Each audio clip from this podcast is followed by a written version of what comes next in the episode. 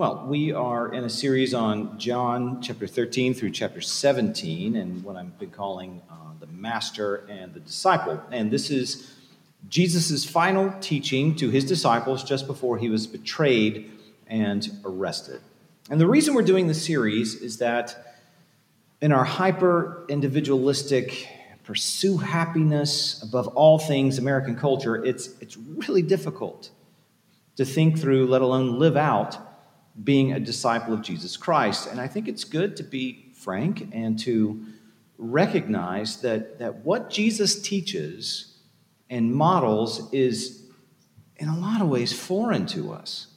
Really, it's, it's very much antithetical to our current Americanism. And, and even so, because he loved us, because he loved us and gave himself for us, we want to learn from the Master to walk in his ways. Well, last week we looked at John chapter 13, verses 1 through 20, and Jesus washing his disciples' feet. And it's a beautiful, symbolic moment of, of just how much Jesus loves his people, how, how kind and gracious he is, and to what lengths he will go to save them. But it is also humbling and really unnerving because he, he expects us, I mean, he wants us to follow in his path, modeling, modeling our lives on his life and to love people like this too. Now, not perfectly, of course. I mean, we cannot redeem other people, but still, if we love God, we will want to walk in his ways and love as he loved, not in word only, not in cheap sentimental emotion like what is often display on display, but in real, tangible, self-sacrificial ways. Matt Capps recently put it like this: Salvation is surrender. Sanctification is war. And what he means is that to receive life with Christ, to receive the redemption and the resurrection he freely offers us, we do nothing except surrender to him. That's part of what faith is. We, we give up ourselves and we give in to him. We submit. The Lord is my shepherd, I shall not want.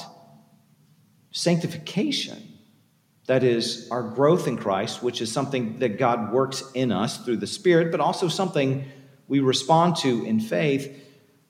Well, it's, it's a long term war, and it's a war of the heart in which we battle most often against our, our inward desires, our sinful desires, but also the outward pressure to succumb to those desires. And this, this battle never stops. It never stops, and we face it all the time. So, as verse 20 says from last week, as the Father sent Jesus, so he sends his disciples, and in turn, so he sends us out into the world. So we, as his people, are no longer of the world. We are set apart. We are holy. We are sanctified, even as our calling, like, like all those who have gone before us who claim the name of Christ, is to love as he did. And this is what it is to be a disciple, you see. It's what it is to be a disciple of the Master, and it's the defining characteristic of God's people, so says Jesus. Well, this week we're going to pick it up. We're still in chapter 13. We're going to pick it up with verse 21 and go uh, to the end of the chapter. Let me read for us. After saying these things, Jesus was troubled in his spirit and testified, Truly, truly, I say to you, one of you will betray me. The disciples looked at one another, uncertain of whom he spoke. One of his disciples, whom Jesus loved, was reclining at table at Jesus' side.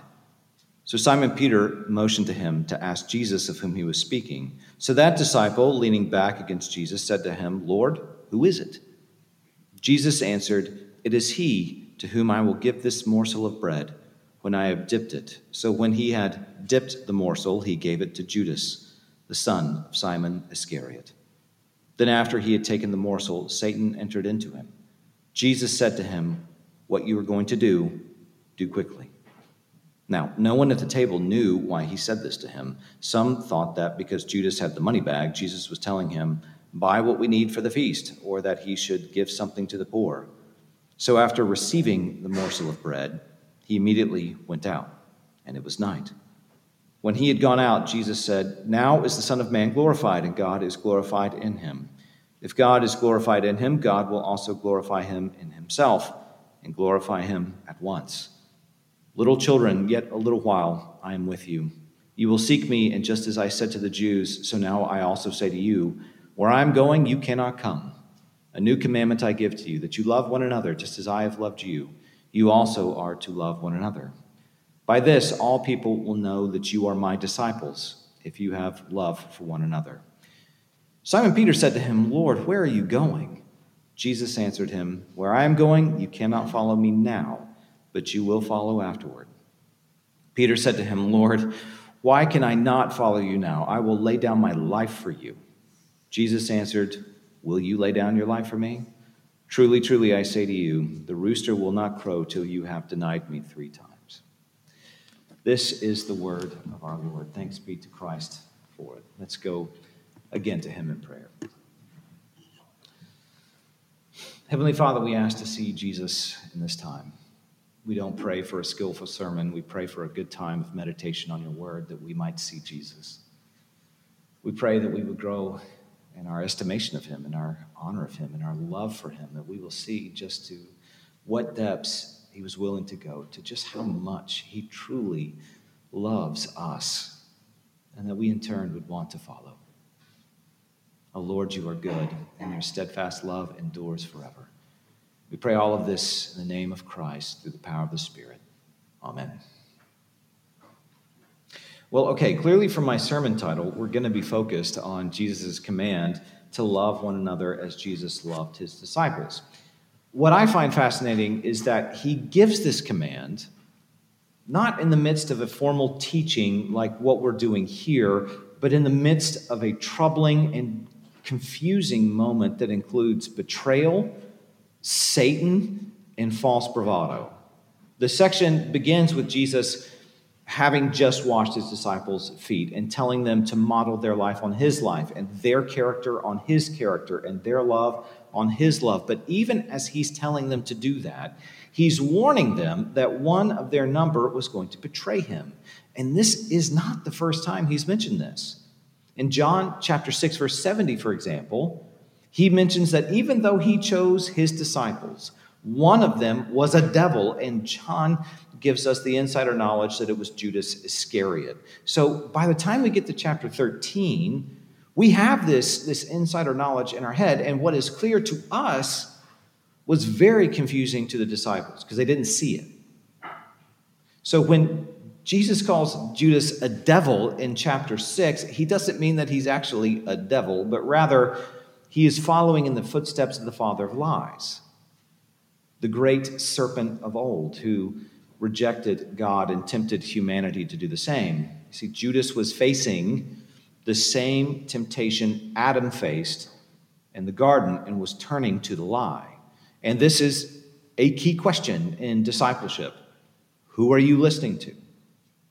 It's like what the book of Proverbs continually warns about. That is, who will you listen to when it really matters? And, and whatever you do, whatever you do, don't listen to your heart because you will deceive yourself.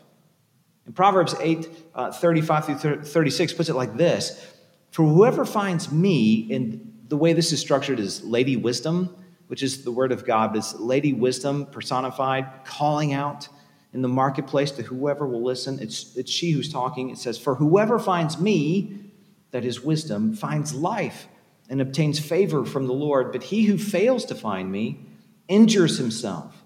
All who hate me love death. And it's, it's like what Augustine once remarked. He said, you know, the true wisdom of man is the worship of God. Proverbs 8, you see, is written to God's people. This is not, you know, some hidden wisdom that people have to figure out, some secret that, that they got to go hunting for. No, this, this is out in the open. This is a choice put to God's people, like, like Adam in the garden, that's there for the taking if they want it. Who do you think is right? The word of God or the word of the serpent? Now think on that.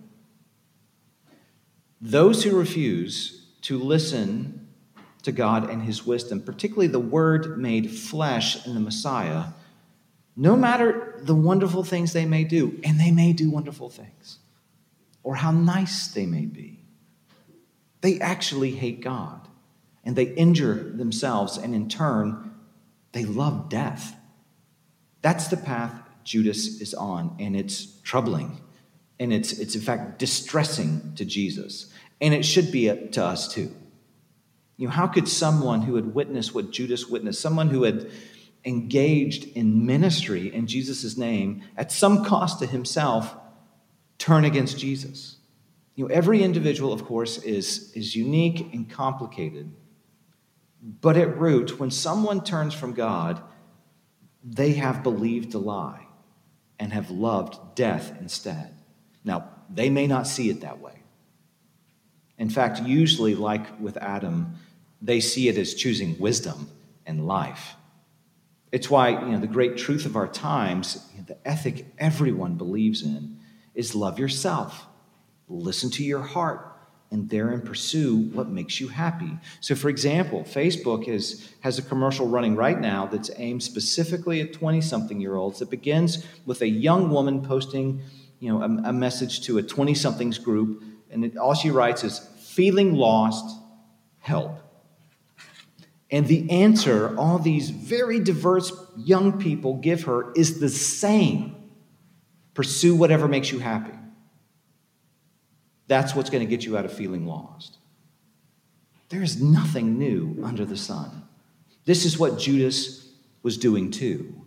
And it's troubling to Jesus. I mean, I love that Jesus is not stoic about this. As Ezekiel teaches, you know, God doesn't take pleasure in the destruction of the wicked. And here with, with Judas, we see God's heart on full display. Judas was free to make his choice, and it distressed Jesus. How could a good God not be troubled by that? How could a good God not be troubled by Judas believing a lie? Even so, Jesus is in full control of what's happening in that moment. And even though it did not appear that way to everyone involved, the text makes it clear no, Jesus really does know what's going on. I mean, even Satan responds to his commands. Well, Judas, as we consider him, had never given any real outward indication that he was losing faith in Jesus, even as he was. His, his outward demeanor did not match his inward disposition. This is partly why the disciples are so confused and don't really understand what's going on. But that inward disposition soon would, would start acting out, as it does for everyone. I mean, eventually, we always act on our heart's desires. And yet, Jesus knew it. He knew what was happening. He could see to the heart of Judas, and still, he showed him kindness.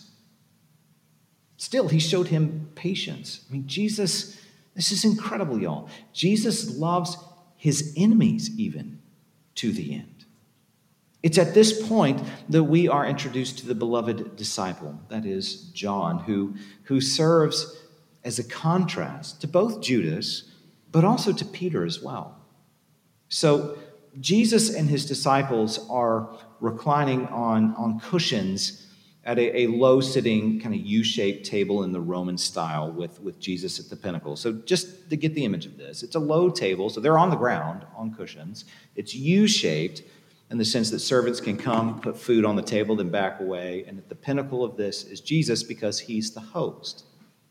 So you should get this image. And virtually everyone is reclining on their, their right hand, like so, so they can come and just, just kind of take. This is just the standard way uh, of, of doing these, these kinds of meals. So G- John was to Jesus' right, leaning against Jesus' chest. So see the image. He's, he's back like this with Jesus right here on him, right? So he's, he's right on, on Jesus. He's literally in the bosom of Jesus, which is exactly, this is key. This is exactly how Jesus is described in his relationship to God the Father in John 1:18. So as Jesus is to the Father, so this beloved disciple in this moment is to Jesus. And it kind of goes if you have the Son, then you have the Father. Now, of course, Jesus loved all his disciples, but he was particularly close to John, and this is surprising to us, but just ask the question why? Well, I think it's akin to what James 4 8 says Draw near to God, and he will draw near to you. And that's very important, you see, because God wants us to pursue him. God wants us to draw near to him. Now, Jesus, of course, pursued John. Jesus chose John. But John also pursued Jesus in return, and he's therein presented in, in this gospel, really from here on out, as, as kind of a model disciple. After all, you know, he did not run from the courtyard of the high priest's house when, when Jesus was enduring that sham trial and, and things were starting to get tense. He never denied Jesus like Peter did. He stood with Mary as Jesus hung on the cross, and he outrun Peter to the tomb after the resurrection and was the first disciple to believe the women's testimony.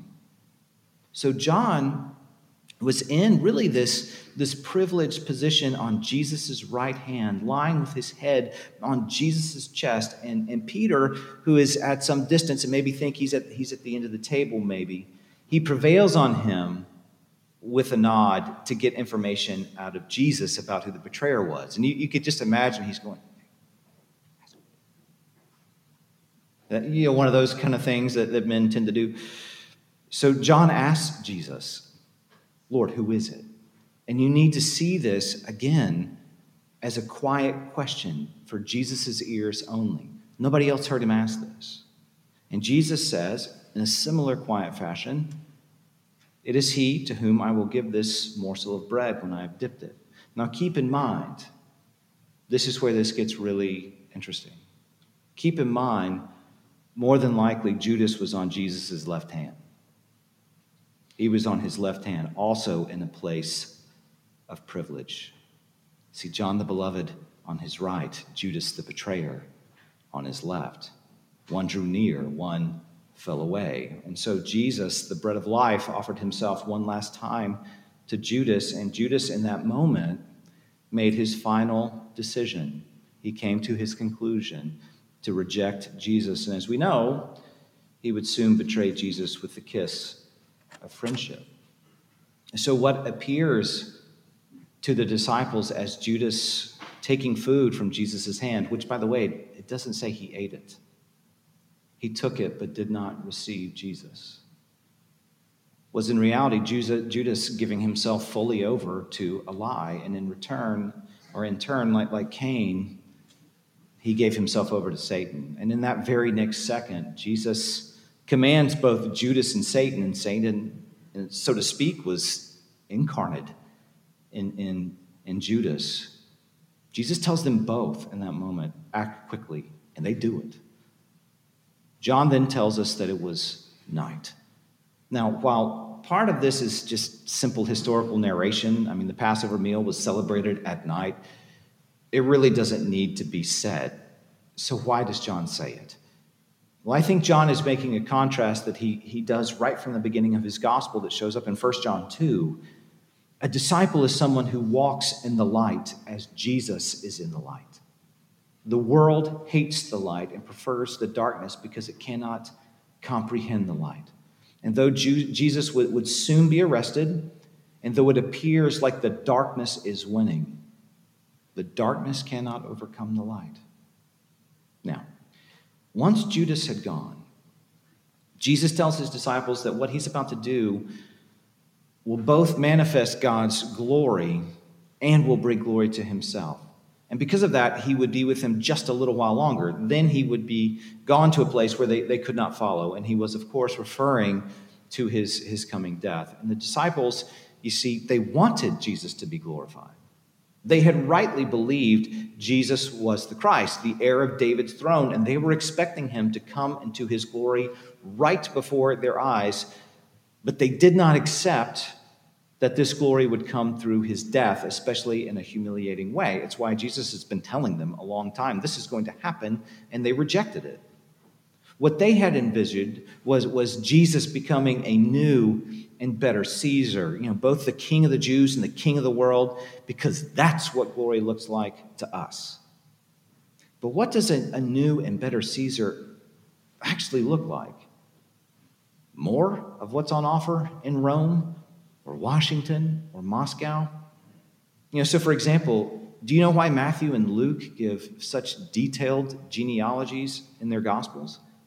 Well, as Shane Morris comments, it's because Jesus was the heir to the throne of Judah in a legitimate and earthly, not just spiritual, but earthly sense. And by being king of Judah, remnant of the priestly nation of Jacob, he stood to inherit the world as it was promised by God to Abraham. So God's promise to Abraham, really, it begins with Eve, was about this world. This world. This was a real world political promise made by God and fulfilled in Jesus. But how Jesus pursued his legal and royal rights and chose to glorify God didn't just give him the world, it redeemed it.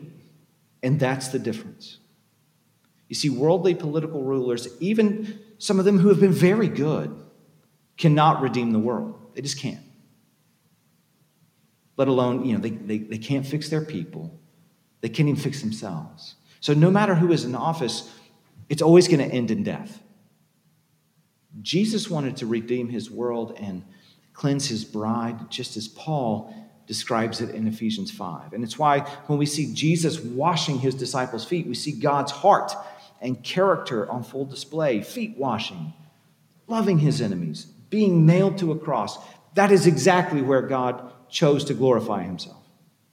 And it shows what love actually really looks like. And by the way, this is how God still chooses to glorify himself through his people. Peter hardly heard the command to love one another because, well, he was stuck on Jesus leaving. And, and he says, Lord, where are you going?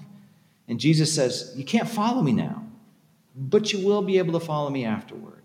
And again, as we've been saying for over a month now, th- I mean, this is the essence of discipleship. Your life is going somewhere, just as Jesus says.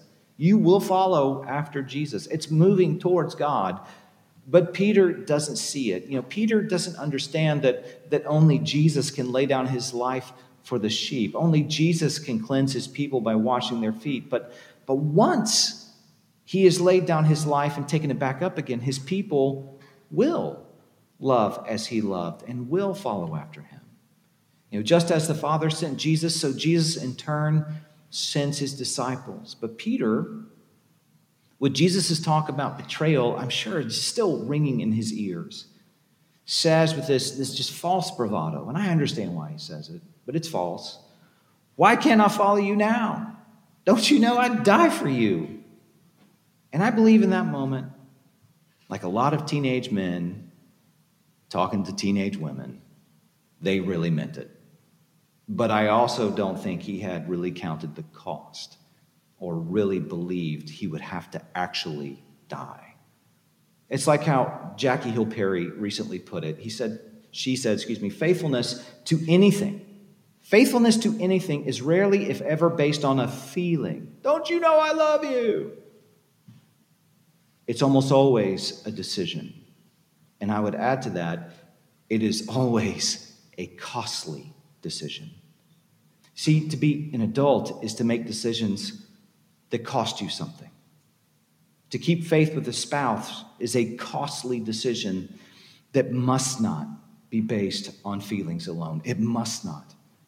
To keep faith with your children is a costly decision, too. It's why it's so sad to me when you hear parents complain about what they had to give up in order to raise their kids, which is usually just some throwaway pleasure, their Friday night, or the freedom to continue to act like a 22 year old when they're a 40 something year old. You know, if we base faithfulness on our feelings, none of us would choose to be faithful to anything. It's why one of the most important descriptions of our God comes from Exodus 34 6 the Lord, the Lord, a God merciful and gracious, slow to anger, and abounding in steadfast love and faithfulness. And that statement doesn't come from emotion, it comes from a history of showing he meant it by taking the hard road for his people. See, God's love is not wishy washy, it's not like ours. It's not sentimental. It's not based on how good or bad you are. Christ washed his, oh, you little faith people, he washed his oh, you of little faith disciples' feet and laid down his life for them. And I'm so grateful he did that based on his commitment. That's how Peter wants to be for Jesus, but he fails because he's running on emotion. So it's with all this going on that Jesus gives the command to love one another as he has loved them. And how has he loved them? By putting them first and, and sacrificing his life for them. The king washed his servants' feet. The shepherd laid down his life for the sheep. And it's a reversal of everything the world assumes. Servants wash the king's feet, not the other way around. It's why everybody wants to be king and why power has become the defining feature of how Americans think about relationships. We want the power, we want to be served. Sheep lay down their lives for the shepherd, not the other way around. Shepherds fleece the sheep, that's what they're there for. They eat the sheep because they're tasty. The sheep are their property. This king, this shepherd, turns the world on its head and gives his life for what the world despises or makes little of. And this is the kind of love that will characterize God's people. That's what Jesus says. That's what God has always intended from the beginning. This is how Adam and Eve were supposed to be, but rejected. This is what is at the heart of the Ten Commandments. As God has so loved you, so love him in return and love your neighbor as yourself. That's the Ten Commandments. This is at the heart of the Sermon on the Mount and the fruit of the Spirit. Thing is, everybody loves. Everybody loves, but don't love as the world loves. Love as God has loved you. Jesus says that this is how the world will know that we belong to him by how we love God and each other. And isn't it fascinating that it's not by our power? or our politics or our institutions and how glorious they are or by whatever miracles we can perform. No. We demonstrate that we belong to Him by our love. That's what he says in this passage. It's modeled on his love. John expounds on this in, in 1 John chapter 3, and the, the whole chapter, the whole book is really good. But let me read what he says starting in verse 11 of chapter 3. He says, for this is the message that you have heard from the beginning. And that's the beginning of his preaching to this people, but really we could say from the beginning of the Bible that we should love one another. We should not be like Cain, who was of the evil one and murdered his brother. And why did he murder him? Because his own deeds were evil and his brother's righteous. Keep in mind, they both worshiped. Do not be surprised, brothers, that the world hates you. We know that we have passed out of death into life because we love the brothers. Whoever does not love abides in death. You know how often Jesus says, Abide in me and I will abide in you? If you don't love, what do you abide in? Something. Here, John says, Death. Everyone who hates his brother is a murderer. Hate leads to murder. And you know that no murderer has eternal life abiding in him. By this we know love, that he laid down his life for us, and we ought to lay down our lives for the brothers. But if anyone has the world's goods and sees his brother in need, yet closes his heart against him, how does God's love abide in him? Little children, let us not love in word or talk, but in deed and in truth. So, John here is not saying anything that the Old Testament doesn't say, let alone Jesus. John says, you know, if you want to know if you actually belong to God. Just, just do a self assessment. Do I actually love God's people as Jesus defines it here, not as the world defines it? Which, you know, the way the world does it is just cheap. It's self centered sentimentalism, which loves on its own terms. But no, do I love as Jesus defines it here? I mean, just ask yourself what's your cutoff point? What's your cutoff point on how much you will love? Your time? which, as I said last week, I think is the biggest thing for us. The biggest thing for us, even more than money.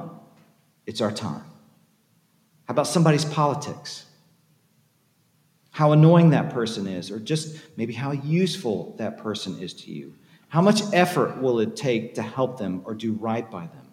Is the person beneath you or someone you like and, maybe respect? Will, will helping them maybe get something for you? Are we like the parents who complain about having to give up another Friday night for the kids? Are we the sort of people who, who do not, we do not hesitate to condemn other Christians over something as flimsy and temporal as politics? Do we hate people for getting the vaccine or for not getting it? Do we mock people for being the sort of mindless sheep who do what they're told and wear a mask? Or conversely, do we arrogantly condemn the jerks who obviously hate their fellow Americans because they won't wear one?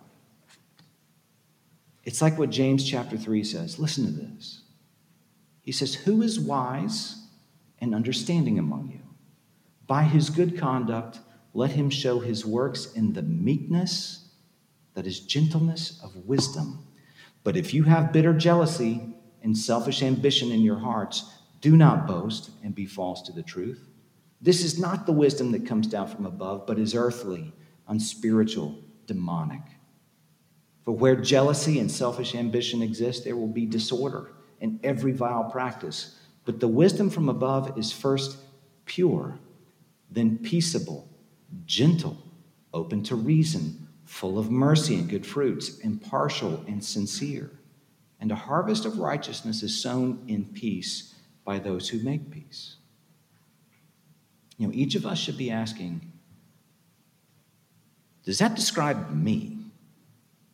And in turn, is this what Christians together look like right now? You know, to some extent, it should describe us because it's what Christ wants for us. And if it doesn't, you know, sooner or later, our inward disposition, the thing we have set our heart on, it's going to come to light. And the thing is, as, as Matt Chandler recently said, you know, the bar in America is so low right now for being genuinely kind. It's basically, the bar is basically don't be a jerk. That's it. Don't be a jerk. And how sad is that? And how sad is it that so many Christians can't even hit that bar? It's like what Roger Scruton argues. He says, Happiness does not come from the pursuit of pleasure, nor is it guaranteed by freedom. It comes from sacrifice. That is the great message that is conveyed by all the memorable works of our culture it is the message that has been lost in the noise of false hopes. So, for example, you know, people still marvel. They are still taken aback by Mr. Rogers. Not because he pursued his pleasure, but because he pursued sacrifice for the least among us. It takes so little to not be a jerk because most people, either online or in their daily interactions, are completely driven by their selfish desires. That to do even the bare minimum of what Jesus describes will make us look crazy to people, and really to the world. Not because we believe in doctrines they find hard to believe, that, that goes without saying, but because they can't believe we actually live like this. So, in the midst of this scene, we have these three responses to Jesus that I think we're meant to ponder and meditate on. And this is what we're going to end with. And the first is clearly Judas.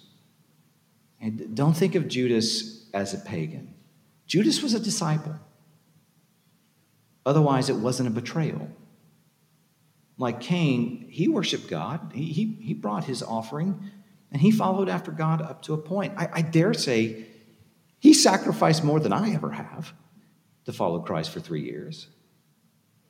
When he reached that point, though, he chose a lie, in forfeiting his soul in order to gain what he thought was the world, and he loved death instead.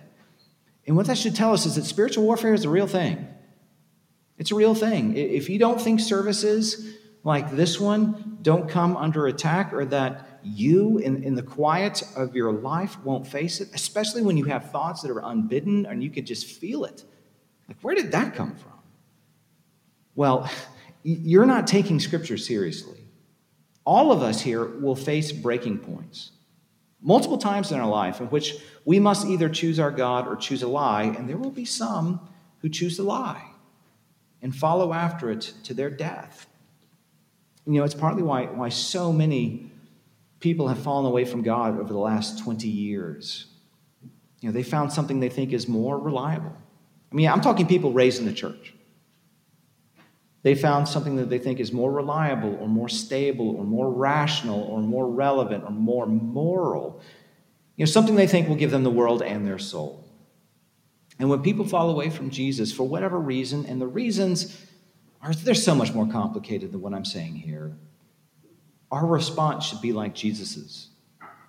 We should be troubled and disheartened because we know they love death. We sh- absolutely should not just say, well, good riddance, I don't care about that. Jesus didn't respond that way.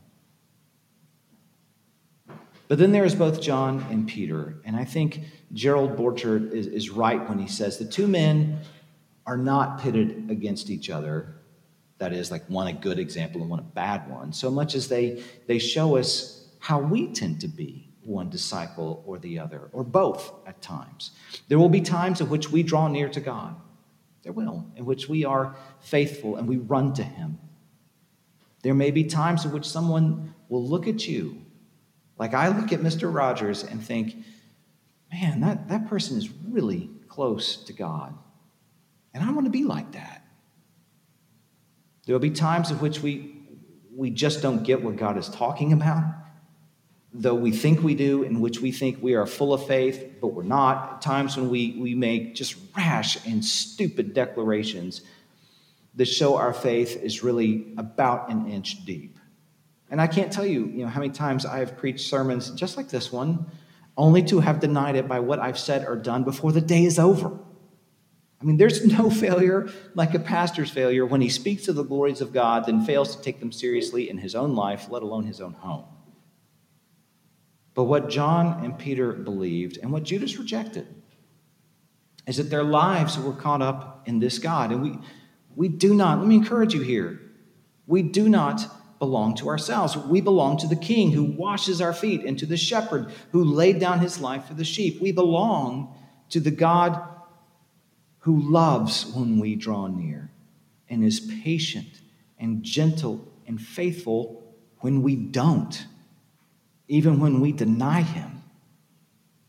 You are not your own. You were bought at a great price, and he is ever faithful. His love for you will never change. He has set his heart on you, and he will never let you go. Let me pray for us. Heavenly Father, there is no God like you, a God so full of loving kindness and faithfulness. There is no shepherd like our shepherd, Jesus. And so, Spirit, we pray, work in us, in our hearts and our minds, as you've promised to sanctify us. Work in us when those thoughts come. Work in us when the temptation comes to follow after a lie. Work in us throughout this week because it will be a hard week if we take these things seriously. That we would walk in your ways, that we'd want to pursue you. And when we fail, because we will, we ask, point us back to our good shepherd who laid down his life for the sheep. We pray all of this in Jesus' name. Amen.